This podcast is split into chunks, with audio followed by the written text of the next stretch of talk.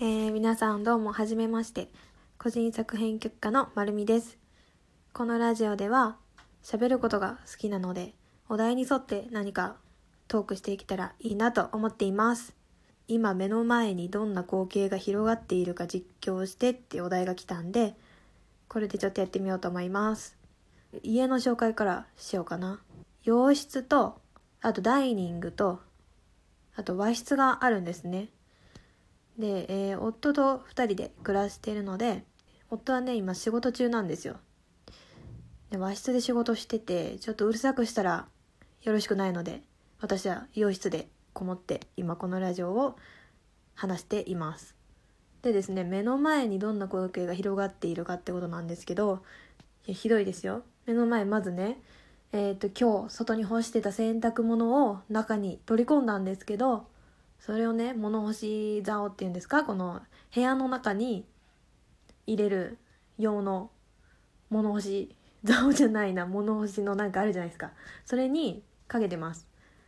それが目の前にありますね。私今どんな体勢で録音してるかっていうと思いっきりフローリングに座り込んで喋ってるんですよ。別に椅子とか何にもなくて。床に座り込んで喋ってるんで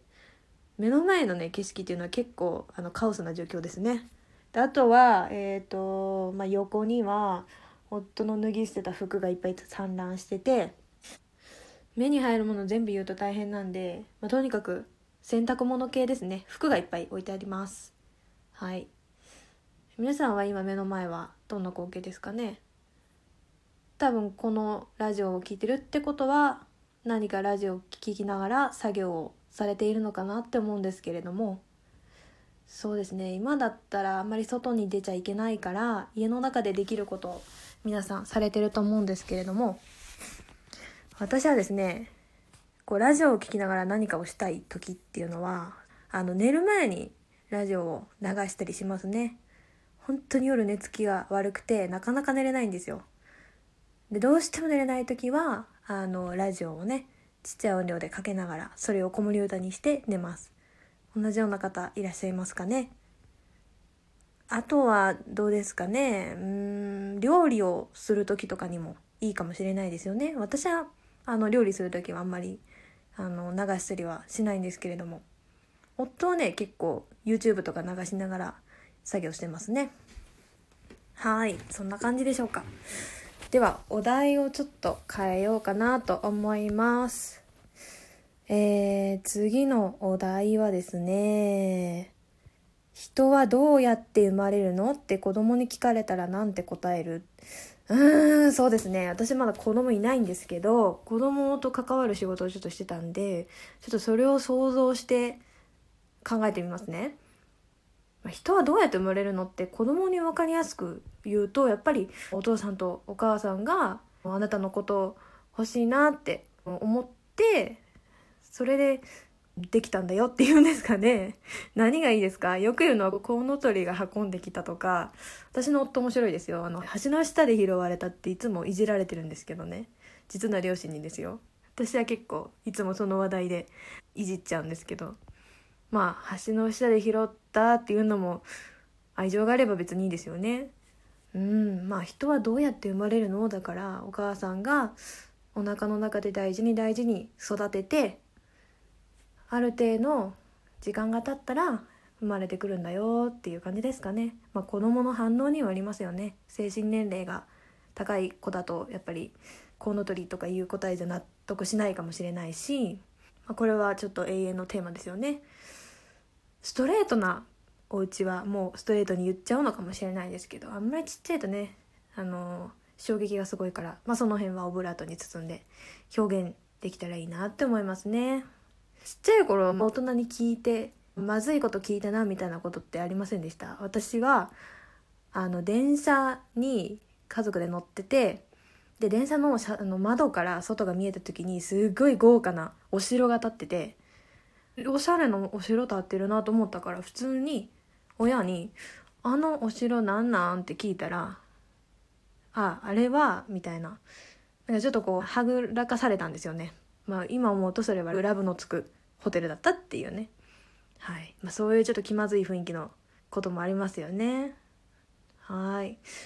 では次の話題で、えー、今日は最後にしようかなと思います。お金と愛どっちを優先する派？これにしましょうかね。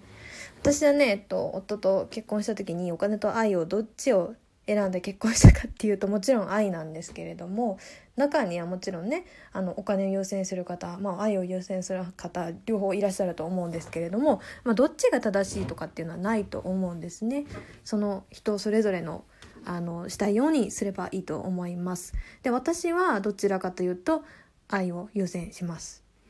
まあ、理由はねよく言われるような理由になっちゃうんですけれども愛を優先する理由としてはまあ、やっぱりお金だけあってもなかなか心は満たされないんじゃないかなと思うんですね。まあ愛だけあってもお金がなくて生活苦しいじゃんみたいなねそういうこともあると思うんですけれども、私はね今まあそうですねお金がめちゃめちゃ有り余るほどあるみたいな状況でもないんですけれどもうんだからといってその生活できないぐらい貧乏かっていうとそうでもないんでちゃんとね3食食べれて衣食住が揃っててっていうね最低限の生活はきちんと送る送らせてもらってるのでまあ全然お金に困ってるわけでもないんですけれどもでもやっぱりね、うん、愛があれば多少こうなんだろうお金がなくなっちゃって衝突とかなった時もこうお互い話し合ったりとかお互いを思い合う気持ちとかそういうもので乗り越えていけるなって思うんですね。まあ、実際に私もこう結構夫と喧嘩はねたくさんして話し合いもたくさんしてるんですけれども、うん、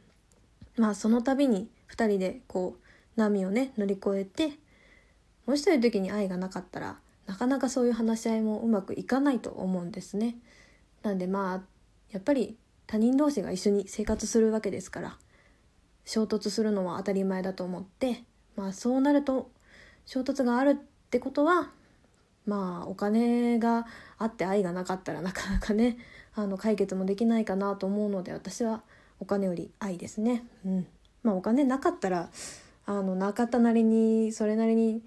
生活したらいいと思うんですよね。うん、もちろんねあの生活できないぐらいお金がなかったらそれはそれで大問題ですけれどもね。うん、まああの楽しく生活できる相手だったらそれでいいかなって私は思っちゃいますね。皆さんはどっちを優先する派ですかね？お金を優先する派の方の意見もちょっと聞いてみたいですねうんまあ愛を優先する方の意見も他に何かあったら聞きたいなと思いますはいそれでは今日はですね、えー、お題3つに沿って話をさせてもらいました